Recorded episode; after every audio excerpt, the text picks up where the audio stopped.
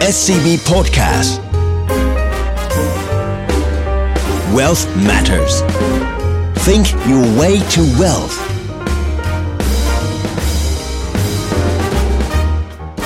Presented by SCB Wealth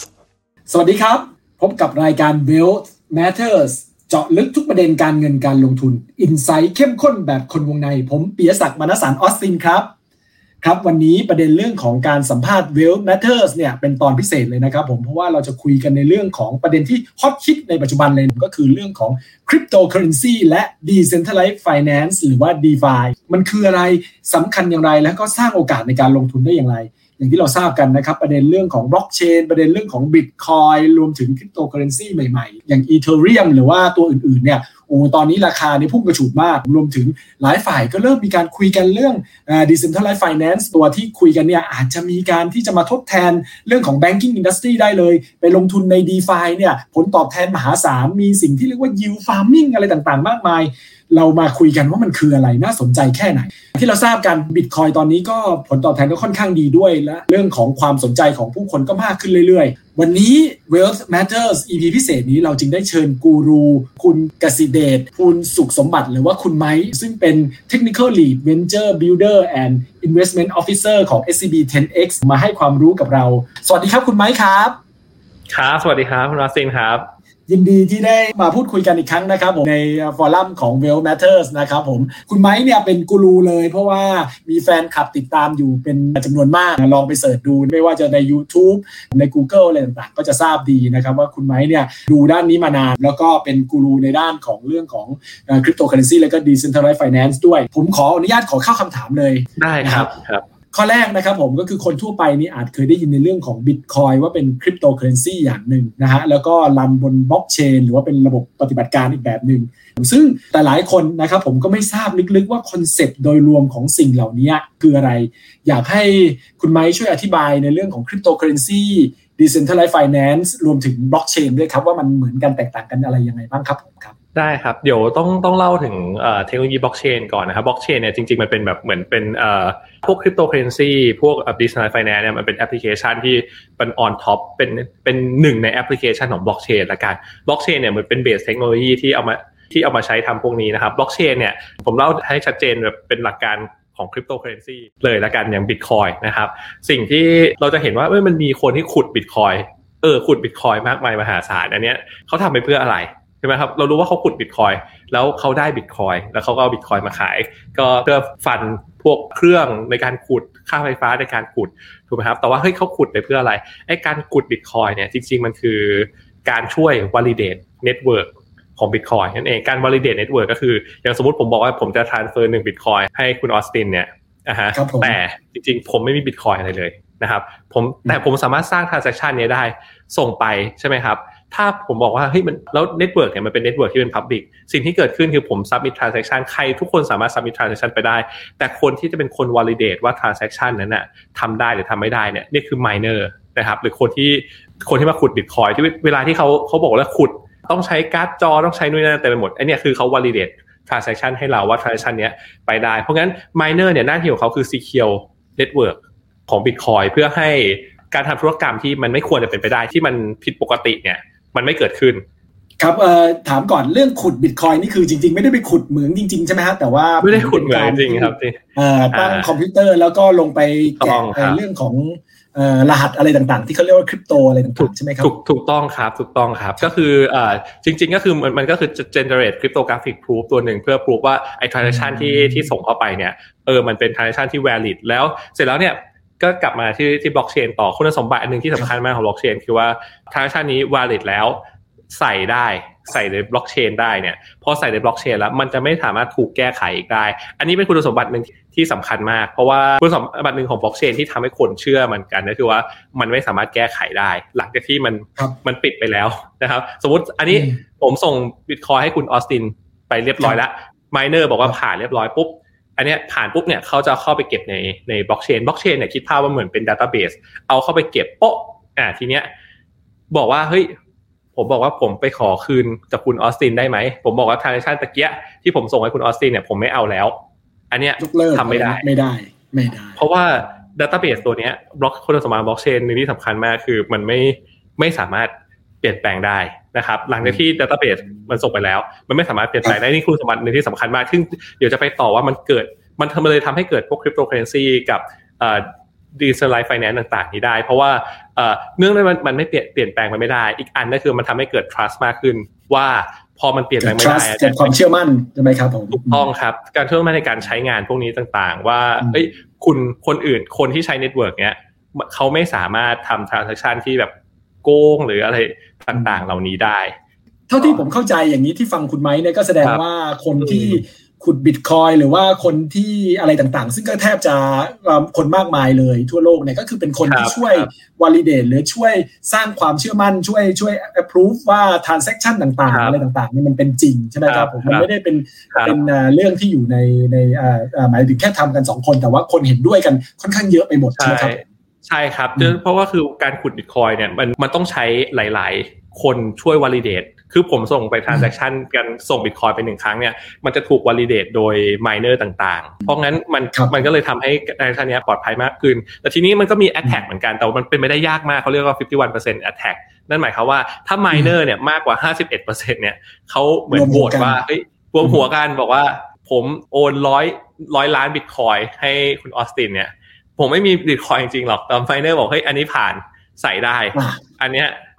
อันนี้คือจะทำเรียกว่าทำลายความเชื่อมั่นของบล็อกเชนไปหมดเลย แต่ว่ามันเกิดมันพวกนี้มันจะเกิดขึ้นได้ยากมาก เพราะว่าคุณต้องมี computation power ถึง 50%ของ network ของ Bitcoin ทั้งหมด ซึ่ง ด้วยด้วย philosophy ของบิตคอยน์เขาอยากให้ทุกคนเนี่ยเปิดเอง เพราะงั้นคุณมันยากมากที่คุณจะรวมหัวกันทั่วโลกเนี่ยเพื่อ attack network bitcoin ได้ครับ อันนี้ถามเล่นๆครับ ปกติในวินาทีหนึ่งเนี่ยมีคนขุดบิตคอยในโลกนี้เออสักประมาณเท่าไหร่ครับผมเอาเอาเข้าอันนี้เยอะมากแต่ไม่แน่ใจเหมือนกันแต่ผมผมว่าอันนี้คือ เป็นล้านคนได้นะครับผมอาจจะถึงครับที่เมื่อกี้เราบอกว่าสำคัญมากของของบล็อกเชนนะคือมันไม่สั่งพอมัน confirm ละ validate ละ state ต่างๆ มันไม่สามารถเปลี่ยนแปลงได้ อีกอันนึงก็คือว่าคุณสามารถเข้าไปดูตั้งแต่แรกได้เลยว่าที่บิตคอยมันเกิดขึ้นมา ใครทำ transaction อะไร มันเป็นเหมือน public database ซึ่งคุณสามารถเข้าไปตรวจสอบได้ ตลอดเวลาว่าอย่างผมบอกว่าอยู่ดีผมผมได้มาหนึ่งบิตคอยอะมีคนส่งมาให้ผมใช่ไหมครับ ผมสามารถไปดูต้นตอย้อนกลับไปได้เลยว่า มันอันนี้มันเคยมาจากไหน มันอยู่ที่ไหน มันเกิดมาจากไหน ได้ทันที ใครเป็นคนขุดบิตคอยที่ผมได้มาอะไรประมาณนี้ครับ อันนี้คือคุณสมบัติที่สำคัญของเทคโนโลยีบล็อกเชนก็คือว่าอีกอันก็คือว่ามันมันเป็น transparent database คือคนสามารถเข้าไปตรวจสอบได้อยู่ตลอดเวลา ฉะนั้นตอนนี้เราก็ทราบแล้วว่า Bitcoin ก็คือเป็นสกุลดิจิตอลที่รันในเรื่องของบล็อกเชนนะครับผมซึ่งน่าจะเป็นหนึ่งในนั้นเป็นตัวแรก แต่หลังจากนั้นก็คงจะมีมากมายใช่ไหมครับ ใช่ครับก็เป็นเป็นแอปพลิเคชันแรกของของบล็อกเชนละกันบล็อกเชนเนี่ยเป็นตัวเทคโนโลยีที่เดียวบล็อกเชนเนี่ยเอาคุณสมบัติการที่มันไม่สามารถเปลี่ยนแปลงได้ความ transparent ของมันเนี่ยไปใช้แอปพลิเคชันอื่นก็ได้นะครับ อย่างที่เราเห็นกันก็จะมี เอาเอาไปใช้พวกกับทาง supply chain พวก healthcare database ต่างๆ อะไรอย่างเงี้ยครับ แต่ว่าอันนี้คือ Bitcoin หรือหรือการสร้างสกุลเงินเนี่ยมันก็เป็นแอปพลิเคชันหนึ่งที่เราเห็นอย่าง successful มากนี่คือ Bitcoin แต่ทีนี้มันก็จะมีตัวอื่น Bitcoin เนี่ยมันเป็นตัวแรก แต่ทีนี้คนก็พยายามคิดว่าเฮ้ยแล้วแล้วทำยังไงให้มันมีแอปพลิเคชันมากขึ้น ก็เลยเกิดตัวมันก็มีจริงก็มี flavor ต่างๆ Bitcoin ตามมาเยอะเหมือนกันนะครับ อย่างเช่นแบบก็มี อย่างเช่นผมยกตัวอย่างตัวนึงชื่อ Monero Monero เขาบอก Bitcoin เนี่ยคน trace transaction ได้หมดเลยอะแต่ Monero เนี่ยเขาบอกว่าทำยังไงให้แบบว่าอ่า trace transaction ไม่ได้เป็น privacy ละกัน เป็นการ transfer เงินแบบ private private ไม่สามารถอ่าตรวจเข้าไปเข้าไปแบบเหมือน transfer เงินแต่ก็ไม่รู้ว่าใคร transfer มา แล้วก็แต่ว่าตัวคุณสมบัติของ blockchain เนี่ยมันก็ยังยังอยู่นะครับมันก็มีหลาย flavor แล้วก็ก็เกิดขึ้นมาอีกอันก็คือที่ที่ทำให้บูมมากเอ่อเกิด design finance ขึ้นมาเลยก็คือว่า Ethereum Ethereum เนี่ยมันมีคุณสมบัติอีกอย่างนึงเนี่ยมันสามารถเป็น programmable นะครับคุณสามารถเขียนโปรแกรม หรือโปรแกรมในในภาษา Ethereum เนี่ยเขาเรียกว่า smart contract คุณสามารถเขียน smart contract ไปเนี่ยแล้วก็เอาไปรันบน Ethereum network ได้ พอมันเป็นโปรแกรมนะครับ คุณสามารถเขียนยกตัวอย่าง คุณสามารถเขียนโปรแกรมในการฝากและปล่อยกู้ได้นะครับ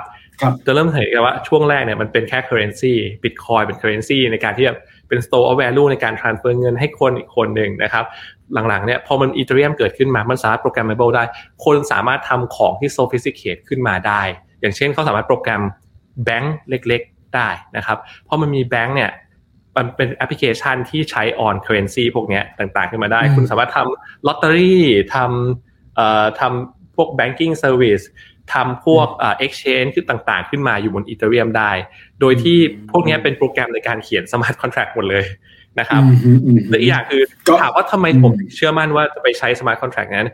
กลับมาที่คุณสมบัติบล็อกเชนก็คือว่าคุณเขียนโค้ดขึ้นไป smart contract ขึ้นไปบนบล็อกเชนปุ๊บเนี่ยมันไม่สามารถแก้ไขได้ เพราะงั้น code is king ในนี้ก็คือเป็นคุณจะใช้หรือไม่ใช้ service เนี่ย ถ้าคุณเข้าไปอ่านโค้ด service นี้มันทำงานไง คุณรู้อย่างชัดเจนแน่นอนนะครับ ว่ามันทำงานนี้ ถ้าคุณเชื่อคุณใช้ได้ ถ้าคุณไม่เชื่อคุณไม่ต้องใช้ประมาณนี้นี่ก็คือว่าทำทำเพราะว่าปกติผมผมผมยกตัวอย่างว่าอย่าง banking เนี่ยมันใช้ trust สูงมากที่ผมจะเอาเงินไปฝากอืมฝากฝากกับแบงธก์นาคารเพราะว่าสมมอืติมธนาคารผมบอกว่าสมมุติผมตั้งแบงก์เปิดใหม่ขึ้นมาเนี่ย อ่า เป็นครับแบงก์ของไม้เนี่ย ถามว่าคุณออสซินจะเอาเงินมาฝากกับผมไหมถูกไหมครับอันนี้ครับแบบเป็นเป็นแบงก์แบบชาวบ้านเลยใช่ไหมครับ คุณออสซินอาจจะแบบอะลองฝากไปสักสิบบาทดู อ่าเราเพื่อนกันเราฝากเราเชื่อใจอ่าอ่าเราครับ แล้วถ้าผมไม่ให้คืนเงี้ยเอออืมอันนี้ก็อะอันนี้คือความเชื่อมั่นกลัะของ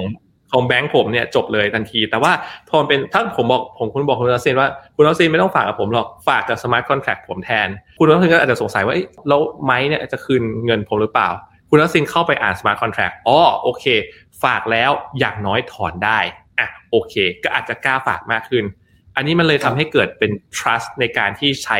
financial service ต่างๆ เหล่านี้บนบล็อกเชนมากขึ้น ก็เลยเกิดสิ่งนั้น decentralized finance ขึ้นมา คือพวกนี้พอมันเป็นโค้ดเนี่ยสิ่งที่เกิดขึ้นคือไม่มีตัวกลาง คุณไม่จำเป็นต้อครังบเชื่อใครอีกคนเลยในการถือเงินของคุณนะครับ แต่ว่าคุณเชื่อโค้ดแทนอ่านี่ก็เลยเกิดพวก decentralized finance ต่าง ๆ เหล่านี้ขึ้นมา ครับ อืม ครับ ก็เราก็เข้าใจแล้วนะครับว่าทั้ง Bitcoin cryptocurrency ต่างๆ รวมไปถึงเรื่องของบล็อกเชนที่เป็นระบบเนี่ยเขาเขามีความสัมพันธ์กันยังไง รวมไปถึงเรื่องของ decentralized finance ด้วย ฉะนั้นถ้าผมจะสรุปในประเด็นเรื่อง decentralized finance อ่าเท่าที่ฟังจากคุณไม้เนี่ยก็คือเหมือนกับว่ามันไม่มีหน่วยงานกลางไม่ไม่มีธนาคารกลางในการที่จะเป็นคนกำหนดว่าควรจะทำอะไรยังไง มันมีแต่ว่าทุกคนที่ อ่ออย่างถ้าเป็นบิตคอยก็คือทุกคนที่รัน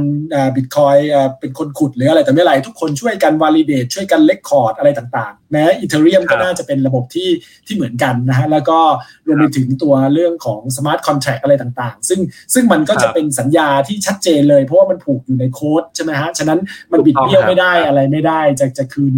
จะฝากเงินก็สามารถคืนได้ จะต้องจ่ายเงินเป็น installment เป็นช่วง ๆ ไปก็สามารถทำได้อะไรต่างๆ ฉะนั้นอันนี้ก็คือเป็นข้อจะว่าเป็นข้อดีของ decentralized finance ก็ได้ก็คือว่ามันไม่มีหน่วยงานกลาง มันไม่เหมือนกับ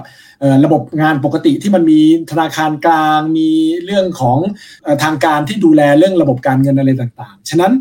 เอ่อเข้าใจว่าไอ้ประเด็นเรื่องของ centralized finance กับ decentralized finance เนี่ยความแตกต่างมันอยู่ตรงนี้มันก็เลยเหมือนกับว่า centralized finance เนี่ยช่วงที่ผ่านมามันมีประเด็นมันมี ความเชื่อมั่นเรื่องของเออมาตรการกระตุ้นเศรษฐกิจในช่วงที่ผ่านมาใช่ไหมครับผมการทำ QE ใช่ครับต่างๆครัมันบทำให้การพิมพ์เงินมันค่อนข้างมาก ในขณะที่ไอ้ตัวเรื่องของ decentralized finance มันไม่ใช่ไม่ไม่ได้มีตรงจุดนี้ใช่ไหมครับ คุณไม้ช่วยขยายความในประเด็นเหล่านี้ได้ได้ไหมครับ อย่าง QE ที่ที่คุณออสติน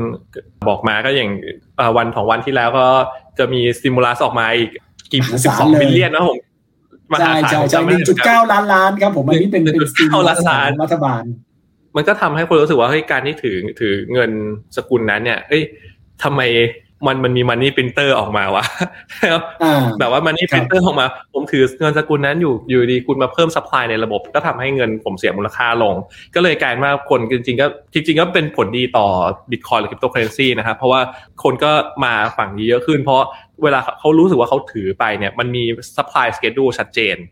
แน่นอนครับแล้วมันหมดมันหมดนะครับ เพราะงั้นคือมันไม่มีการเพิ่มอีกแล้วเพราะงั้นก็เลยทำให้จริงๆก็เป็นผลดีต่อคริปโตเคอเรนซีอย่างหนึ่งที่ว่าเอ้ยจริงๆก็เห็นถึงข้อดีของมันอย่างหนึ่งที่มัน solve problem เดิมที่ของของ centralized system นี่เขาสามารถ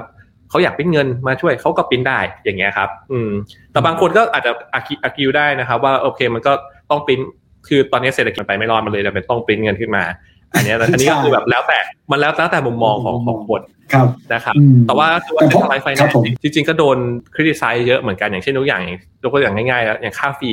อย่างเงี้ยครับบางทีอย่างสมมติครับสมัยก่อนนะครับอย่างสมมติเรากดเงินข้ามเขตเนี่ยทำไมเราโดนฟรีวะใช่ไหมครับอืมบางทีแบบไม่รู้ตัวเลยเอ้ยต้องใช้เงินละ ผมแบบไปอครัยู่บไปกดเงินแล้วอยู่ดีเอ้าเฮ้ยทำไมผมเสียยี่สิบาทวะทำไมไม่เห็นมีใครเคยบอกผมเลยอะไรแบบนี้จริงๆก็อาจจะบอกไปแต่ว่า เราก็ไม่ได้ อย่างเงี้ยชัดเจนอย่างเงี้ยครับครับเพราะพอมันเป็นผมดิจิทัลไฟแนนซ์เนี่ยคือจริงๆมันก็ค่อนข้างจะเป็นระบบที่แบบมันมันไม่คิดเด่นอะเนาะมันโปร่งใสเปิดเผยใช่ครับว่าเป็นว่าเป็นยังไง แต่ทีเนี้ยมันก็มาถึงข้อเสียเหมือนกัน มันไม่มี regulation หรือไม่มีอะไรอย่างหนึ่งเพราะงั้นก็คือว่ามันจะมีเขาเรียกว่าเหมือนมีสแกมมีอะไรต่างๆ ที่เกิดขึ้นมาอืมตรงนั้นเยอะขึ้นมา เพราะว่าบอกตามตรงว่ามันไม่ใช่ทุกคนที่สามารถอ่านโค้ดพวกนี้ออกนะครับใช่อย่างสมมติใช่ยกตัวอย่างว่าคนที่เป็นนักลงทุนเนี่ยเข้าไปเฮ้ยอันเนี้ยแพลตฟอร์มนี้ดีฝากเงินได้ ร้อยเปอร์เซ็นต่อปี แต่เข้าไปเป็นยังเนี่ไงยเนี่ยว่าว่าจะเรียนถามอยู่เหมือนกันใช่ไหมไอ้ประเด็นที่ฝากเงินครับไว้เยอะๆที่เรียกว่า yield farming ใช่ไหมฮะอันนี้ใช่อ่าใช่ครับใช่ประเด็นนี้ใช่ไหมครับอ่าใช่ใช่ครับใช่อยากคให้รับคุณไม้ช่วยขยายความเลยครับผมครับได้ครับ เดี๋ยวผมเล่าเรื่อง yield farming ก่อนแล้วว่าเป็นยังไง yield farming เนี่ยเอ่อมันเป็นเหมือนกับว่าจริงๆ ก็คือว่าอย่างเมื่อกี้ผมตัวยกตัวอย่างว่า smart contract มันสามารถเขียนไปสำหรับเอ่อ exchange ได้นะครับผมเล่าก่อนมันมันมี exchange สามารถคุณสามารถเอาเหรียญคริปโตหนึ่งไปแลกอีกคริปโตหนึ่งได้ โดยที่ไม่ต้องผ่านแบบว่า ex- exchange ใหญ่ๆ exchange ที่เป็น centralized exchange มี party อะไรควบคุมอย่างเงี้ยครับแล้วอย่างเช่นเอ่อ Binance หรือว่า Coinbase เอ่ออันนี้ตัวใหญ่ๆนะครับทีเนี้ยคนก็บอกเฮ้ยไปถ้าผมเอาเงินไปแลกใน Binance อย่างเงี้ยครับสมมุติแล้วอยู่ดีเขาแบนผมขึ้นมาเขาล็อกเงินผมขึ้นมาด้วยสาเหตุอะไรต่างๆก็ตามเนี่ย มันก็แบบลำบากใช่ไหมครับ ทีเนี้ยมันก็เลยมีสิ่งแล้วว่า decentralized exchange เกิดขึ้นมา คือเป็น exchange ที่ สามารถแลกเงินไม่มี permission ไม่มีใครคุมเลย มันเป็นโค้ดหมดเลยในการแลกเงิน ซึ่งมันสำหรับผมมันค่อนข้าง fascinate มากในการที่สามารถทำคนแลกเงินกันได้โดยที่ไม่มีผ่านไม่มีตัวกลางไม่มี order book เลยครับเป็นเป็นเป็นโมเดลใหม่เลยในการแลกเงิน digital finance อะสมมติว่าเดี๋ยวสนใจไปติดตามเพิ่มกันเองนะครับเอ่อทีเนี้ยเขาจะเอาเอา liquidity เนี่ยมาจากไหนนะครับครับ ปกติ order book มันจะมีคนมาบิดบิดบิด offer อยู่เรื่อยๆนะครับอันเนี้ยเขาก็แบบต้องให้คนเนี่ยใส่ liquidity สองข้างขึ้นมาเป็น market make เอง ก็คือว่าสมมุติผมต้องการจะแลก ethereum ไป bitcoin นะครับมันก็จะมีอืมปาร์ตี้หนึ่งที่ว่าเฮ้ยเขาบอกว่าเฮ้ยโอเคเอ่อเขาอยากได้ฟรีเขาเป็น market maker เขาก็เอา bitcoin ethereum เนี่ยไปใส่ใน decentralized exchange แล้วคนก็สามารถเอา bitcoin มาใส่ดึง ethereum ออกไปเอา ethereum มาใส่ดึง bitcoin ออกไป อันนี้ก็เป็นเอ่อ exchange model โมเดล ดึง แต่ว่ามันก็อาศัยอีกปาร์ตี้หนึ่งที่เป็น market maker ซึ่งเขาสามารถเอาต้องเอา liquidity มา provide ถามว่าอีกอันหนึงคือเอ่อ liquidity มา provide เนี่ยสิ่งที่เขาได้ก็คือว่าเขาได้ liquidity ฟรีนิดหน่อย แต่ทีเนี้ยแพลตฟอร์มเขาต้องการเหมือนเรียกว่าขยาย liquidity เพิ่มเติมละกัน เขาก็เลยมี incentive ให้คนเพิ่มขึ้นมาว่าเฮ้ยถ้าเอา liquidity มาวางกับเขานะ เดี๋ยวเขาจะให้เหรียญเขาเรียกเป็น governance token ของแพลตฟอร์มเพิ่มขึ้นนะครับก็เหมือนเป็นพูดง่ายๆคล้ายๆหุ้นก็แบบ ครับอืมคล้ายๆหุ้นของแพลตฟอร์มครับสามารถ governance token ต่างๆเหล่านี้เนี่ยเอาไว้ใช้ทำอะไรได้ ก็คือใช้โหวตต่างๆ ในในแพลตฟอร์มนะครับแพลตฟอร์มเขาจะมีครับคือมันเป็น decentralized finance นะครับ governance เหมือนกัน มันจะเป็น decentralized governance นะครับเขาก็สามารถเอาไอ้ governance token ต่างๆ คือคุณ provide คุณ provide liquidity ให้แพลตฟอร์มคุณได้ governance token คุณสามารถเอา governance token เนี่ยมาโหวตได้อย่างเช่นการโหวตก็เช่นว่าอ๋อเราจะเพิ่มเหรียญอันเนี้ยในแพลตฟอร์มเรา หรือว่าเราจะมีการปรับ set parameter ให้ fee ได้เยอะขึ้นไหมในแพลตฟอร์มเราอะไรอย่างเงี้ยครับ มันเหมือนแชร์ของของแพลตฟอร์มนะครับแต่ทีเนี้ยบางคนก็คือเออเอาไว้โหวตจริง ๆ แต่บางคนก็โอเค provide liquidity ได้แชร์ปุ๊บ ขายนะครับอ๋ออันนี้มันก็เลยเกิดสิ่งที่เรียกว่า yield farming ขึ้นมาคือว่าเขาว่าอืม provide liquidity แหละเขาได้ reward ขึ้นมา พอ reward อืมปุ๊บเขาได้ขายเพราะงั้น yield มันเลยได้ได้ค่อนข้างสูงมากเพราะเขาได้จาก market maker fee แล้วก็เขาได้จาก bonus reward on top ซึ่งตัวเนี้ยเอาไปขายเอาไปขายได้ เพราะว่ามันก็มีคนที่ซื้อพวกนี้จริงๆเขาเพราะเขาถามว่าคนซื้อเพราะอะไรเหมือนกันครับ คนซื้อเพราะว่าคิดว่าโปรโตคอลเนี้ยดีนะครับ แล้วมันจะอืมราคามันจะขึ้น เหมือนหุ้นนั่นเอง จริงๆ ผมมองเลยเหมือนพวกเนี้ยมันเหมือนหุ้นหุ้นมากขกอว่างของไอ้ exchange ตัวนั้นๆอืมหุ้นถูกต้องครับ มันก็เลยมีมีทั้งคนที่เหมือนช่วยแพลตฟอร์มด้าน liquidity เพื่อได้ครับ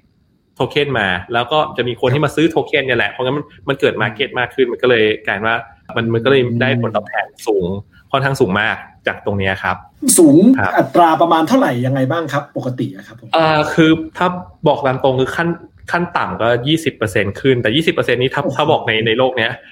น้อยน้อยนะครับอย่างที่อันนี้ผมครับฟาร์มฟาร์มอยู่กันเนี่ยก็คือประมาณหลักประมาณอ่าร้อยถึงสองร้อยเปอร์เซ็นต์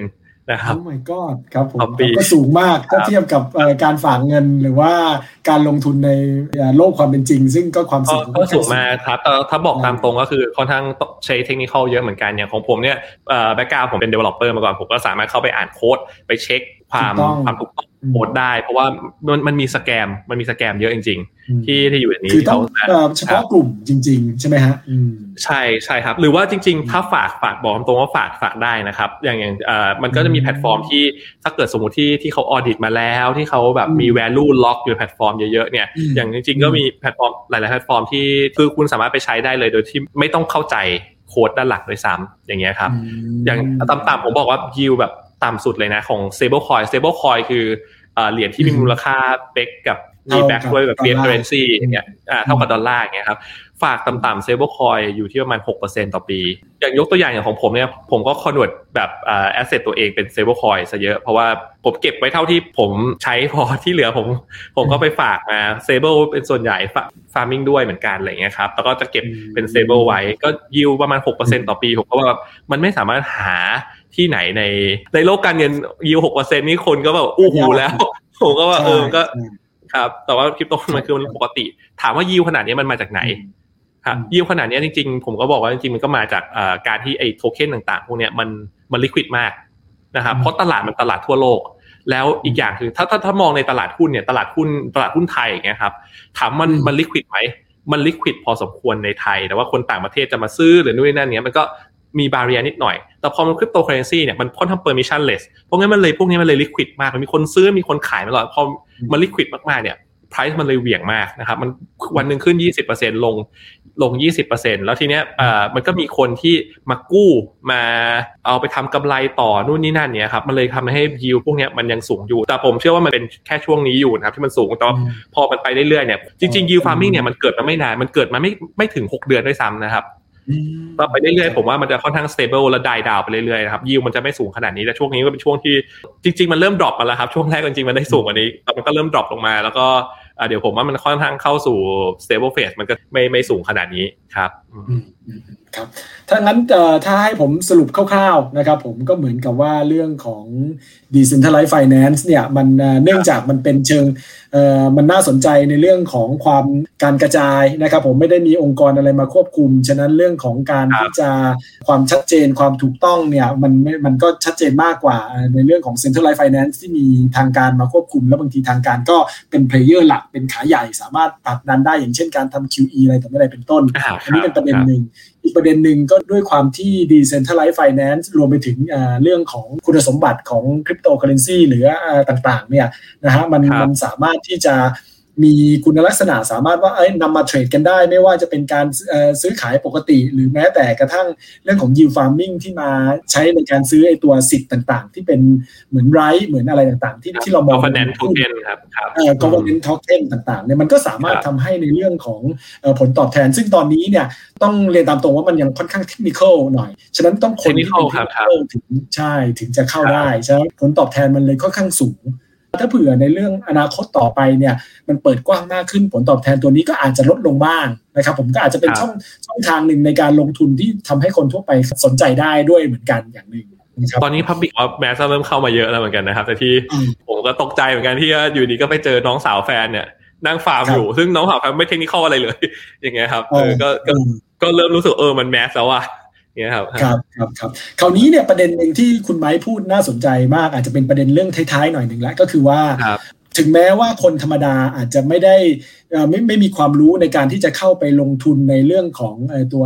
คริปโตเคอเรนซีหรือในระบบ Decentralized Finance ต่างๆเนี่ยแต่ถ้าเผื่อเราหาทาง agent หรือว่าตัวแทนของเราซึ่งมีความรู้ตรงนี้แล้วเราเชื่อมั่นได้เนี่ยไปเทรดในตรงนี้ก็อาจจะได้มากขึ้นนะฮะรวมไปถึงเรื่องของการที่ กฎระเบียบต่างๆ ทางหลายฝ่ายนี่เริ่มมีการตั้งขึ้นทางการนะครับอย่างกรตเนี่ยอันนึงที่น่าสนใจคือเขาบอกว่าคนรายเล็กๆเนี่ยที่จะเข้าไปเทรดในเรื่องของคริปโตเคอเรนซีต่างๆ โดยเฉพาะบิตคอยเนี่ยอาจจะมีการจำกัดวงถึงจำกัดความรู้ว่าจะต้องมีใบรองรับต่างๆนะฮะไม่ใช่ว่าจะเป็น CFA หรือว่าซีซ่าเลยแต่ว่าถ้าเผื่อสามารถไปเทรดซึ่งซึ่งเขากำลังคุยกันอยู่ในเรื่องของกฎหมายนี้ แต่ถ้าเผื่อสามารถที่จะไปให้กับทางเอเจนต์หรือว่า คนที่ดูแลตรงนี้ซึ่งมีความรู้เนี่ยมาเป็นตัวแทนของเราแล้วก็เทรดได้เนี่ยเราก็สามารถลงทุนตรงนี้ได้ แสดงว่าภาพอย่างนี้เนี่ยมันก็ในระยะต่อไปคนธรรมดา ก็สามารถที่จะเข้ามาเทรดในตรงนี้ได้มากขึ้นหรือเปล่าครับคุณไม้มองว่าเป็นยังไงบ้างครับครับผมผมมองว่าโดยโดยส่วนตัวอย่างผมมองว่า regulation มันค่อนข้างมันค่อนข้างขัดกับ philosophy ของ decentralized finance เนาะเพราะว่าจริง ๆ การว่าถ้าบอกกับที่เขาจำกัดคนที่นั่นเซง่าย ๆ ไม่มีความรู้ด้านนี้หรือว่า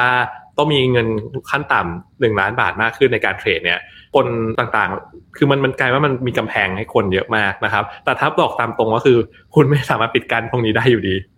คุณไม่ไม่มีทางสามารถปิดกั้น digital finance พวกนี้ได้เลยเพราะมันเกิดมาเพื่อสิ่งนั้น คุณมันเปิดมามันเพื่อคุณเข้ามีอินเทอร์เน็ตปุ๊บคุณเข้าไปใช้งานได้เลยนะครับ คุณไม่สามารถปิดหรือว่าทำอะไรพวกนี้ได้เลยจริง regulator ไม่สามารถทำอะไรได้เลยจริงๆเพราะงั้นผมผมเลยมองว่าโอเค สิ่งที่เขากำลังอ่า regulator กำลังกำลังทำอยู่เนี่ยมันคือการที่จำกัดการเข้าถึงของจากคนเนี่ยสู่ Exchange ที่เขาควบคุมได้ในไทยนะครับอย่างเช่น b i t c u p หรือ s t a n g Pro หรือ s i p m e x เนี่ยมันกลายว่าคนต่างๆ เหล่านั้นที่เทรดอยู่ใน Exchange ในไทยเนี่ยเขาก็รู้สึกว่าเฮ้ยเขาโดนจำกัดแล้ว มันจะกลายมาว่ามันผลักคนออกไปสู่ Exchange ต่างประเทศที่กรตไม่สามารถ regulate ได้ หรือว่าผลักคนเข้าไปสู่ digital finance เยอะขึ้น ที่เขาไม่สามารถ regulate ได้เลยด้วยเทคโนโลยีหรืออะไรต่างๆนะครับโดยโดยส่วนตัวผมมองว่า regulator เนี่ยมา regulate มากขึ้นเนี่ยกลายเป็นว่ามันสนับสนุนให้คนไปอีกมันกลายเป็นค่าเขาเรียก business crypto business ในไทยมากขึ้น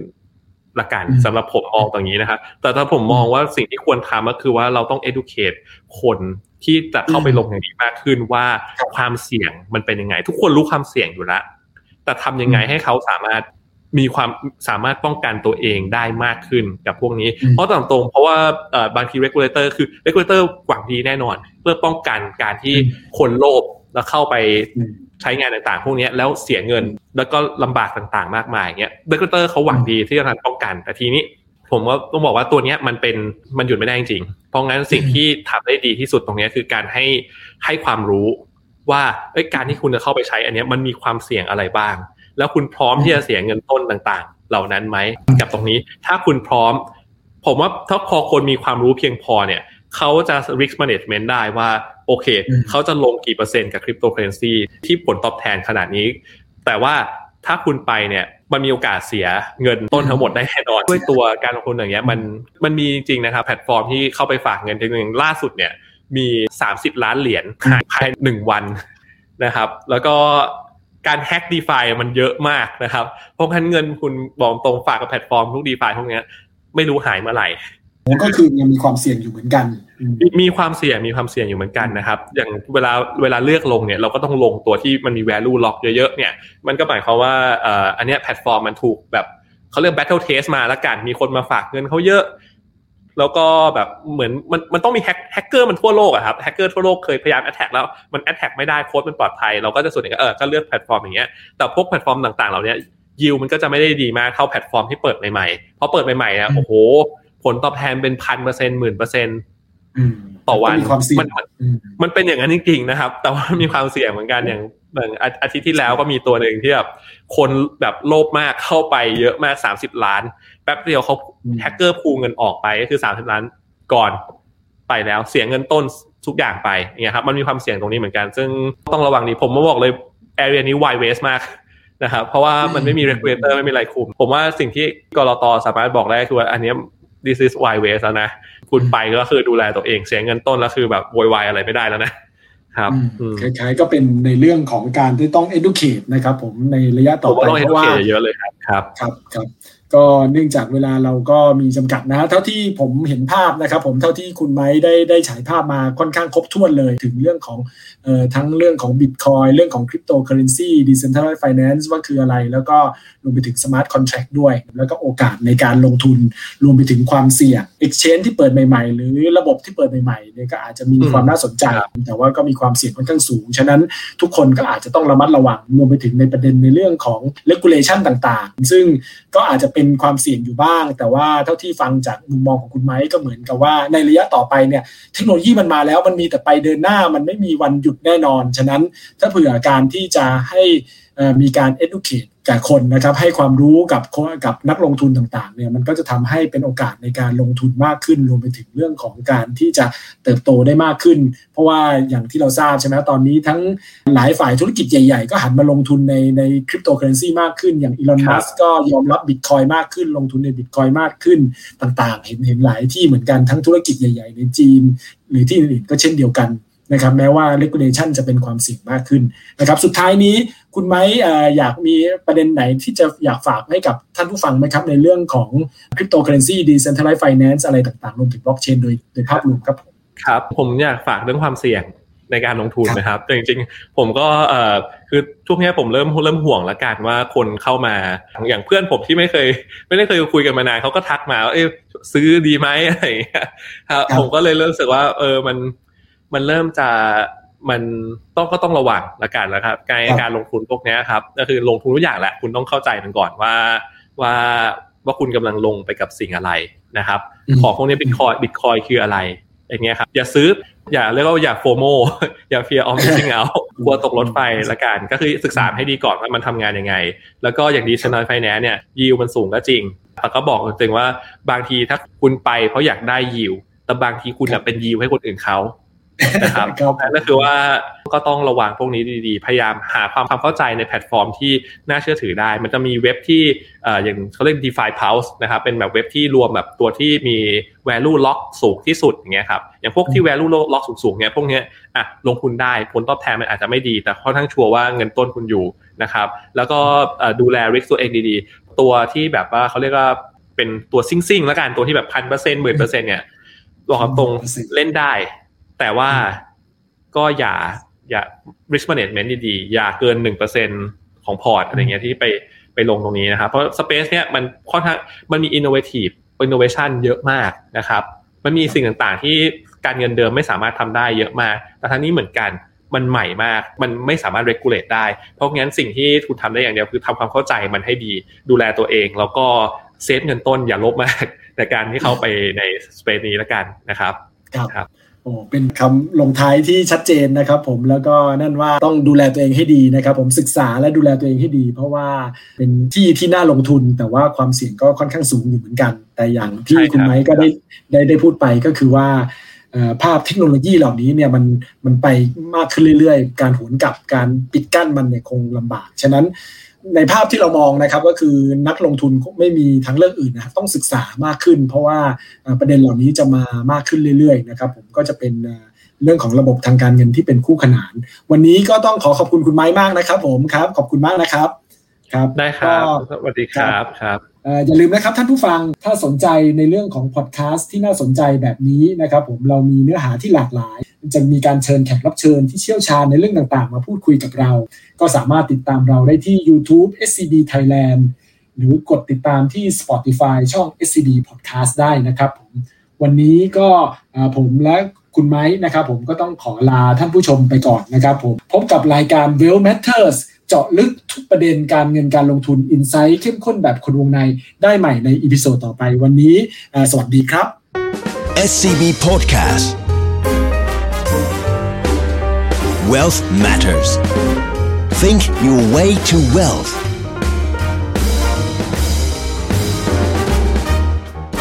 Presented by SCB Wealth